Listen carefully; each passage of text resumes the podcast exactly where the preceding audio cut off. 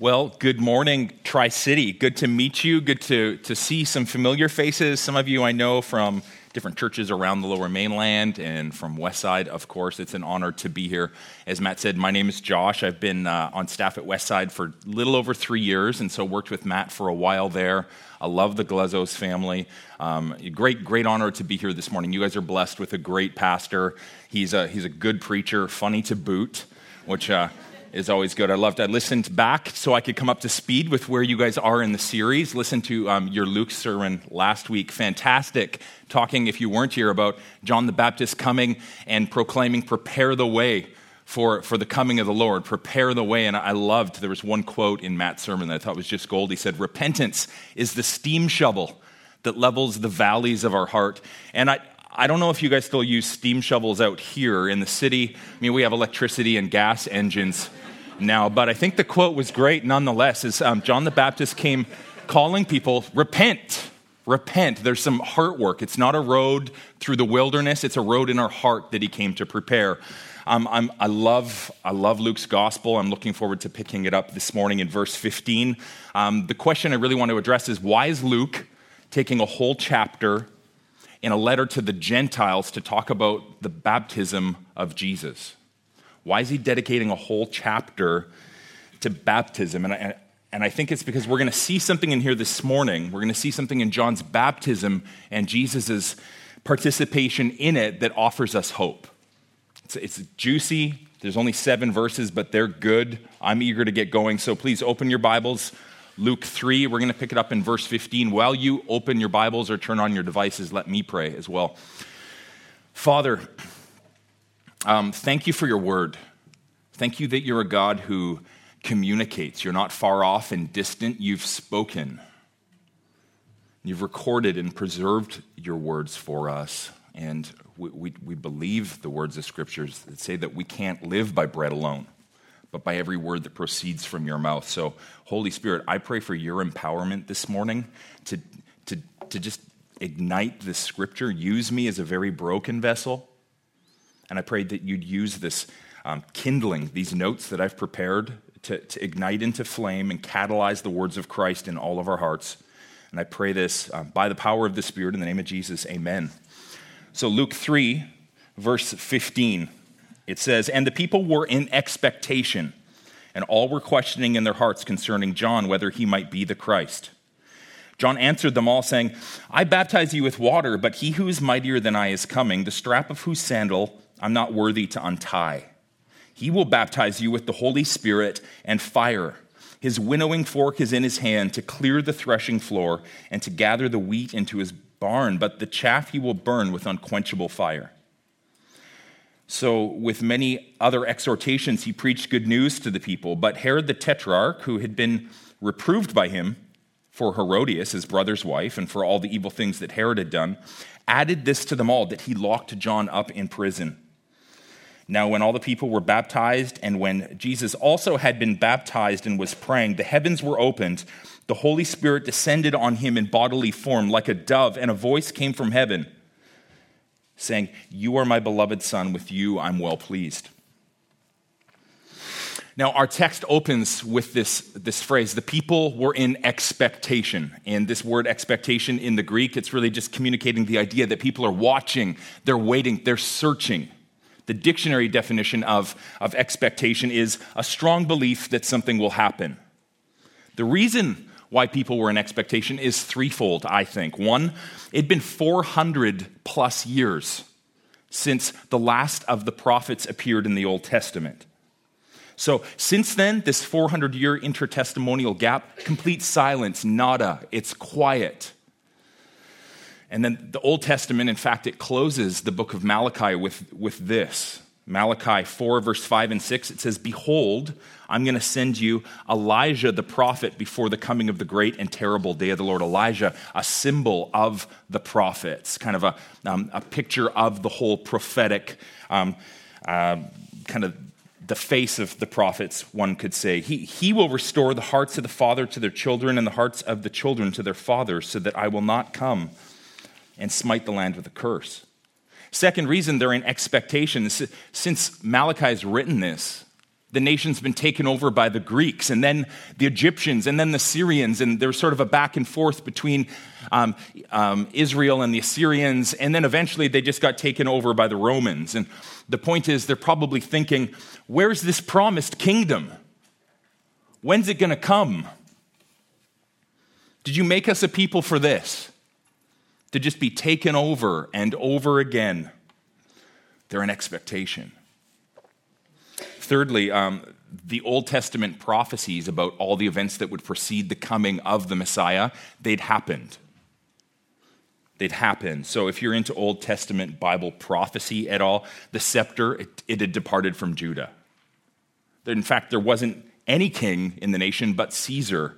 To get really super nerdy with you, uh, Daniel's prophecy of 70 weeks had been fulfilled. Now, I'll leave, I left my eschatological scroll at home don't, don't worry. But the point is, is they're looking and going, where's this Messiah? Where's the Messiah? You said he was coming. We need delivering. They're in expectation. They're hungry. They're watching. They're waiting. They're searching. They had a strong belief something was going to happen. And then John pops on the scene. John out in the wilderness, um, he looks just like a prophet and they must be thinking, this is it. Finally, the Messiah's here. And in fact, we do know that they thought John was it because several points in the New Testament we see different people and, and priests and the religious elite showing up and asking John, Hey, are you the Messiah? Are you the Christ? Verse 15 says, They were questioning in their hearts concerning John. They were so desperately expectant that they began to look to John, the one who was heralding the coming of the king, saying, Prepare the way. They were mistaking him for the one who the way was being prepared for. One commentator I read, he said this he said, When men's expectation is raised, that which they are in expectation of becomes doubly acceptable. Let me say that again when men's expectations are raised, that which they are in expectation of becomes doubly acceptable. It's easy to read these stories in the Bible and from our high and lofty third person perspective, look at them and go, What fools! How, how are you guys doing this? But we're hungry just like they were. We're, if we're honest, we, we're, if we're really willing to get truthful here, we're, we're a lot more like them than we might care to admit. We're desperate to find that thing that would fill that hunger, that, that meaning, that purpose, that hope, that thing that we're looking for that will deliver us from the cycles of just wanting and then wanting again. I mean, just ask us to open our time. Tri City, what are you hungry for? What are you hungering for? What are you in expectation of? And then, secondly, let me ask you, what are you settling for? What are you settling for? Because just like them, we regularly turn to lesser saviors. We settle for watches and cars and new shirts and vacations and positions and realized potential, whatever. The list is long. We're really not that different from them. St. Augustine, or Augustine, he said, um, The heart is restless until it rests in you. Our heart is restless till it rests in God. So let me just ask what are we settling for apart from God? John responds to the people and he lets them know hey, I'm not who you think I am. But more often not, the things that we turn to, they're not going to do us the same courtesy. They're not going to let us know that they're false saviors. John, by the way, he would have made an absolutely terrible Messiah. he would have made a terrible Messiah. They, they needed the real one. As we read on, we're going to see that um, while John came baptizing and calling people to repent and to prepare their hearts, it's Jesus who would be the one who would ultimately prepare people's hearts for the coming kingdom.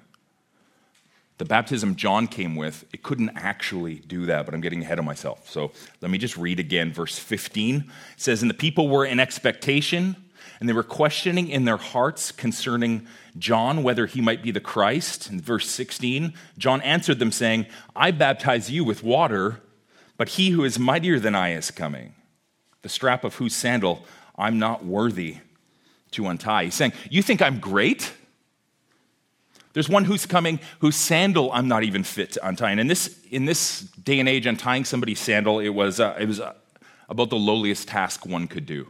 Uh, it was a cultural thing. It was, there was some stigma around it. I, I've spent some time in Southeast Asia, and so I've learned this lesson because this is still a thing there.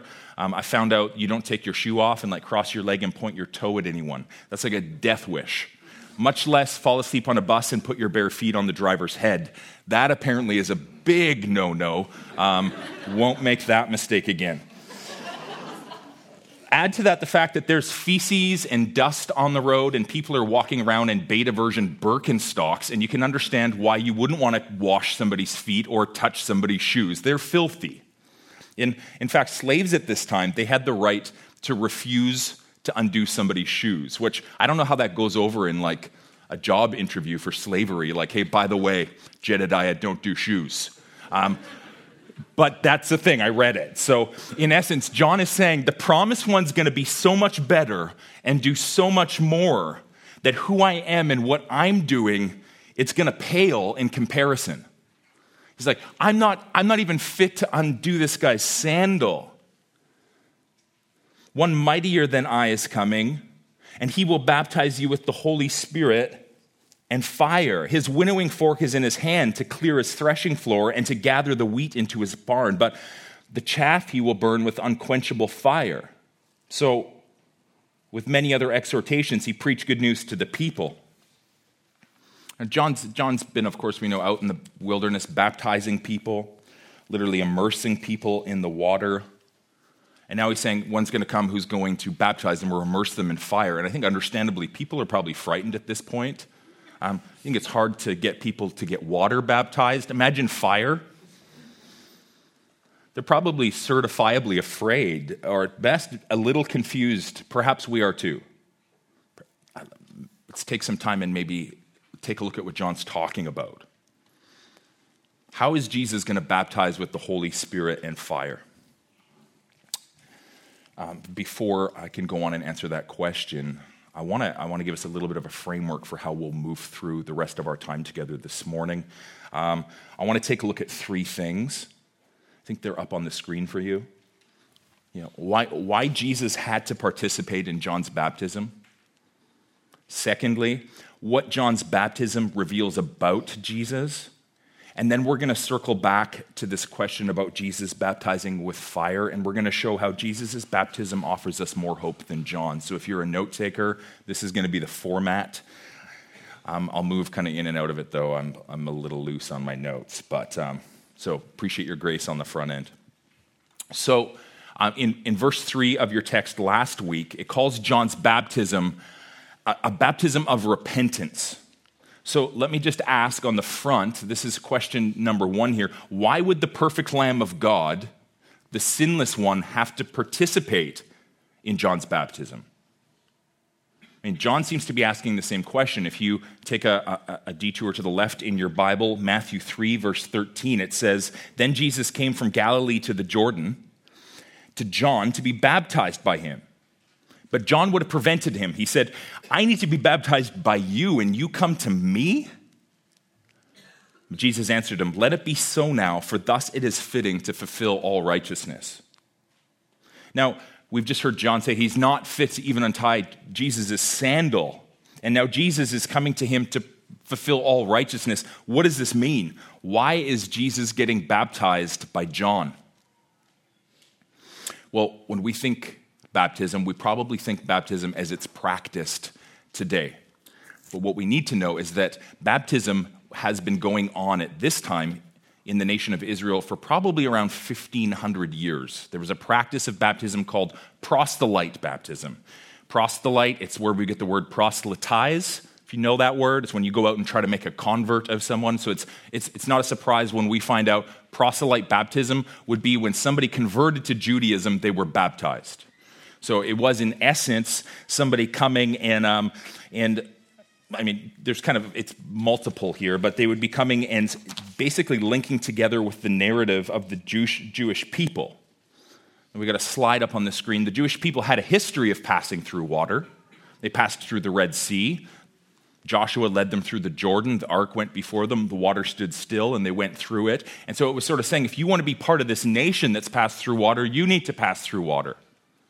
But there was a second component to proselyte baptism, and that it spoke of a person's uncleanness and the necessity of them to be cleansed. So, if somebody was to convert to Judaism, they would have to be circumcised, then they would have to go into the water and be washed. And in a sense, it was them saying, I'm dirty and I need to be cleaned. Or, I'm leaving my sinful pattern of life on the other side of the river and I'm passing through and I'm never going back to it again. This was the first century context for baptism. But again, John is not preaching this baptism to foreigners. If this is how they would have understood it, as a baptism for foreigners, then you see the radicalness of it when John is calling the nation to baptism. And he's saying it's not just foreigners that are unclean. It's not just those of pagan tradition that are unclean. It's everyone. It's everyone. John here He's deconstructing national lines. He's agreeing with what Romans 3:23 says when it says all have sinned and fallen short of the glory of God. All have sinned. And Christianity, this is the great part about Christianity, it's radically inclusive. It's in fact the most inclusive religion in the world that it, it doesn't favor anyone. It says everyone is jacked up. Everyone is a sinner and needs rescuing. This, this is, might sound like bad news, but it's, it's actually good news in the sense that it levels the playing field, but it also makes us desperate for a Savior. So, again, all that said, why does Jesus have to be baptized? If he is who he says he is, and if he is who the Bible says he is, why does Jesus have to be baptized? Well, I see three reasons. There's, there's several, um, just three I want to touch on. First, to identify with sinners. Second, to identify as their priest. And thirdly, to identify as their substitute. So there was no sin on Jesus that needed to be washed away. There was nothing in Jesus that needed to be repented of. Just as there was no reason for Jesus to take on human flesh and come and, and, and die in our place, the heart of what we're seeing here is that Jesus came to identify with people. He came down in order to get in the muck with us, to be able to rescue us from it. In baptism, what we're seeing is Jesus identify with sinful humanity. But also, just as a priest would wash himself before he began his, his, priestly service. Here we see Jesus washing himself at the very inauguration of his public ministry. And then also, we see Jesus, well, just as we see Jesus identifying himself as their priest, the one who would stand before the Father and intercede on their behalf, uh, we see John saying, Behold, and this is in John's gospel, that, Behold the Lamb of God who takes away the sins of the world. Jesus was the sacrificial lamb, and, and John, who was doubly descended from Levites, was fulfilling the priestly duty of washing the lamb before it went on to be sacrificed. Jesus needed to be baptized because of all that he came to do.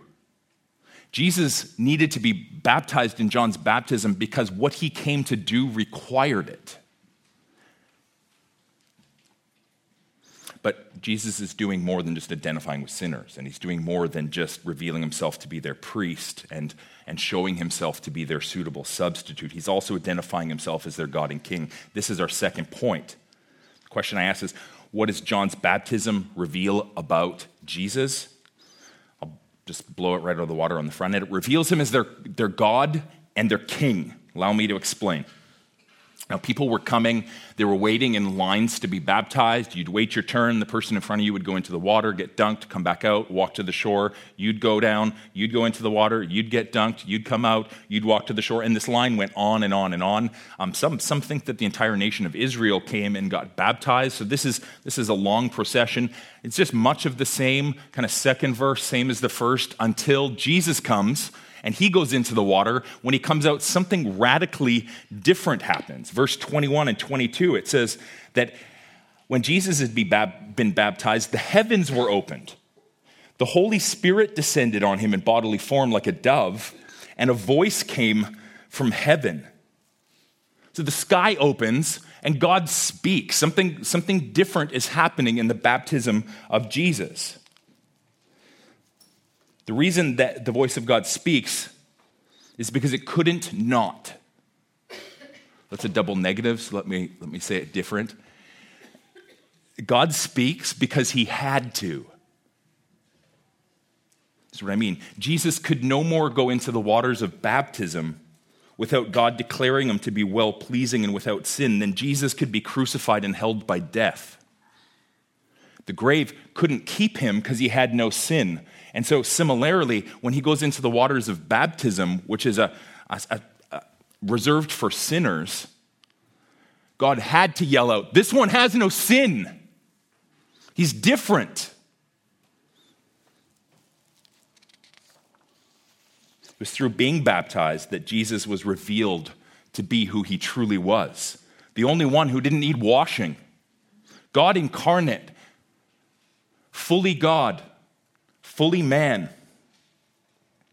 Now, there's some false teachers present today who claim this is where Jesus was first adopted by the Father. And so, up until this point, he'd just been a really good dude, and, and God decided to adopt him and make him his son here. And that if you and I are really good, we can also be adopted and do the same things Jesus did. This is actually a really old heresy. It's coming back in vogue. This is why I say this. This is not where Jesus became God. This is where he was first revealed to be God to humanity. There's something here that, if you're like me, you haven't likely noticed before, um, but that would have tingled the spidey senses of Luke's first century Greek audience. I was talking with a theologian friend this week, and he pointed this out to me, and it kind of blew my mind, so I want to share it with you guys. Um, so, the Greco Romans, this is the audience Luke is writing to, they were sort of weird with birds. They, they actually had people, kind of like we, somebody would read tea leaves or palms today. They had somebody who would read the flights of birds and then tell fortunes based off of them. But it gets weirder. They really liked it when their rulers, actually, they required that their rulers be vindicated or validated by a bird omen. So when Tiberius, who's ruling at this time, he took the throne, an eagle an eagle flew down, it landed on the roof of Tiberius's house, and it sort of served as an omen indicating, hey, Tiber- Tiberius is in fact the new ruler. And then because the eagle symbolizes power and, and war, it symbolized this sort of reign that Tiberius was going to have. But so when, when they're seeing this, the Greek audience, as they're reading this story, the, the, the dove descending on Jesus, it would have served as a vindicator for his identity. But there would have been a challenge to this too, if we're honest, right? Because if I can be honest with you guys, doves are sort of lame. I mean, they're sort of the lamest of birds. I mean, there's, there's eagles, there's raptors, they've got talons, there's maybe even an osprey or a parrot. Pa- pirates have parrots, they're cool. But no, it's a dove. It's a lame old dove. So while it will have, would have validated him it also would have spoke of the sort of kingdom that he came to initiate. And it's actually quite fitting because Jesus didn't come for war and battle. He came to be killed. And quite ironically, maybe not at all, doves were things that would be sacrificed on the altar. Jesus is being shown here to both Jew and Gentile alike as God and King the sacrifice who came to take away the sins of the world. So much in here. The Word of God's so good. Jesus is the one who was going to come. Would have identified since the Holy Spirit's resting on him, that Jesus is the one who John said was going to come and baptize with the Holy Spirit and fire. So if you wanted to be baptized with the Holy Spirit, you had to go to the man with the Holy Spirit, and that's Jesus. This is what we're seeing in the baptism. So back to that question how does Jesus' baptism, how does Jesus' baptism with fire and the Holy Spirit offer us more hope than John's water baptisms? Well, many commentators they're divided on whether this fire being referred to in verse 16 is, uh, is in fact a positive thing or whether it's a negative thing. Uh, here's what I mean is that the fire in verse 16, it says um, that Jesus will come and baptize you with the Holy Spirit and fire. But then in verse 17, it says, His winnowing fork in his hand is in his hand to clear his threshing floor and to gather the wheat into his barn, but the chaff he will burn with inquenchable fire. So clearly, the fire spoken of in verse 17, kind of a negative thing. Is that what he's referring to in verse 16?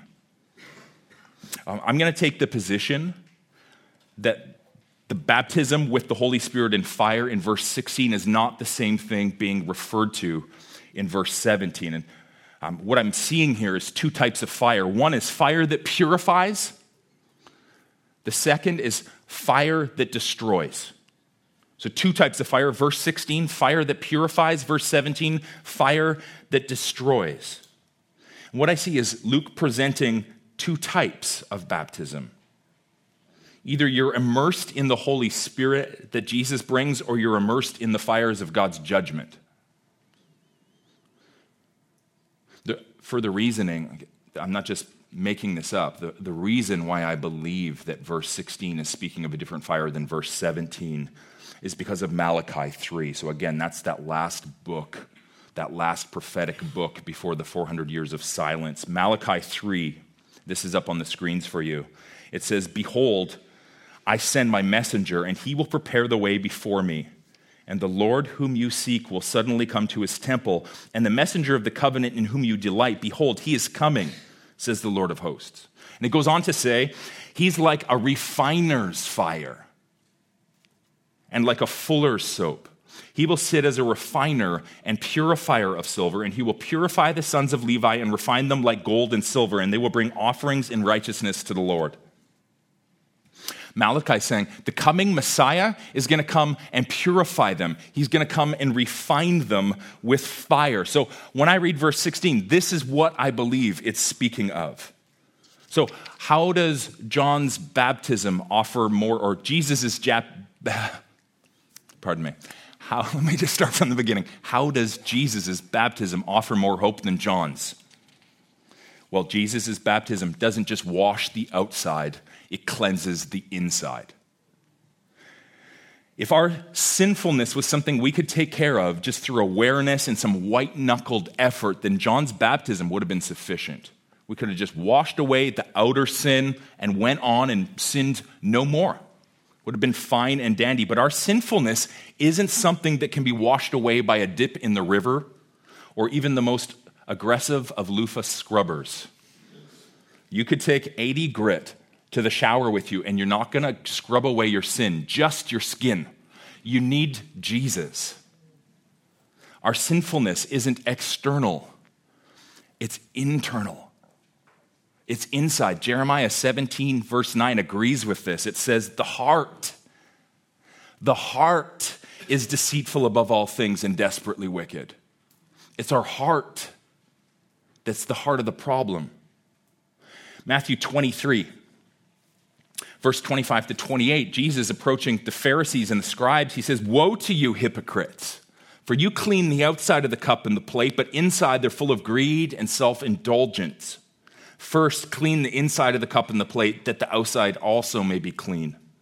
Woe to you, for you're like whitewashed tombs, which outwardly appear beautiful, but within are full of dead people's bones and all uncleanness. So you also outwardly appear righteous to others, but within you're full of hypocrisy and lawlessness. That's the heart. Our real issues inside. And this is precisely what the baptism of Jesus takes care of that the baptism of John could not. Jesus' baptism was a fulfillment of another prophecy, another baptism that Jesus promised, or that um, God the Father promised back in Ezekiel. Ezekiel 36, verse 25, 26, 27. It's up on the screen. It says, I will sprinkle clean water on you, and you will be clean. I will cleanse you of all your filthiness and from all your idols. Moreover, I will give you a new heart and put a new spirit within you. I will remove your heart of stone and I'll give you a heart of flesh. I'll take my spirit, I'll put it within you, and I'll cause you to walk in my statutes, and you will be careful to observe my, observe, all, all, my ordinances. What he's saying is, I'm not going to come and wash you, I'm going to come and do heart surgery on you. Washing won't take care of it, but a new heart will. The baptism Jesus offers, it's a complete rewiring of our hearts. It's a purifying fire that alters the very chemical makeup of who we are. Tri City Church. Jesus needed to be baptized by John in order that righteousness might be fulfilled, and, and in order that who he was would be revealed. The bringer of the baptism that would give us hope, the baptism that would change our insides, not just wash the outsides. No amount of scrubbing, no amount of white knuckled effort, no amount of concerted care can change our conditions. John came proclaiming, Repent, because unless we see the desperation of our condition and the futility of our effort, we'll never come to Jesus. If we don't see our sinfulness, we'll never look for a Savior. If we don't see the desperation of our condition we'll never cry, Save me. And if you never cry, Save me, you can never call Jesus Savior. This is how John was preparing the way. Now, some here this morning, we're about to wrap. You're very aware of your sinfulness. You're coming in from your week. Maybe you weren't even going to come this, this morning. Maybe you're fighting with your spouse on your way here. Maybe you're living under the shame of what you did last night. Maybe after the week you've had, you feel like the biggest phony showing up here. Let me just say if we were standing here on any of our own merits, you'd, you'd be right to probably feel that way, but none of us here are on the merits of our good behavior. We're here on the merits of Christ, we're here on His laurels. Your salvation isn't based on your works, your salvation is based on Jesus' works. So if this morning you're feeling the conviction of sin, I would just say rejoice. Rejoice because the refining fire is at work in you. Rejoice because the Holy Spirit is inside of you. This is the baptism with the Spirit, the immersion in the Spirit. The Spirit won't leave you, He's going to keep working on you. The refiner's fire is going to be gradually turned up in the heart of every single believer until it burns away all the excess. Metallurgical engineering, my wife is a, a, welding metallurgical engineer.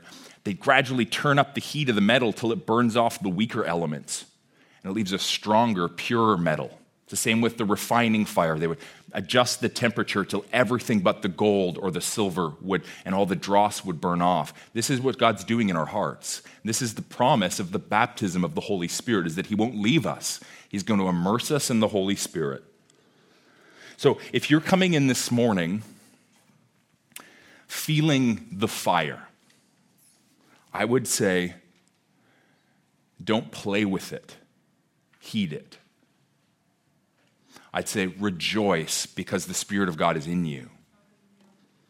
James 1 2 4, it says, Consider it all joy, my brethren, when you encounter various trials, knowing that the testing of your faith produces perseverance, and let endurance have its perfect results so that you may be perfect, complete, lacking in nothing. This is what the Holy Spirit's doing in us.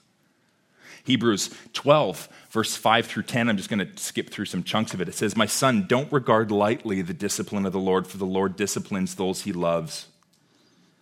If you're left without discipline in which all have participated, then you're illegitimate children. He disciplines us for his good that we may share in his holiness. So the band's going to come forward. I think Matt's going to come up and lead us into response. I want to pray. Um, thank you for having me. I just want us to see the goodness of the baptism of Jesus. Jesus came with something better. And if, if you've never participated in that before, say that the hope of salvation is available to everyone in this room if you look for your saving to Jesus. Let me close this in a word of prayer.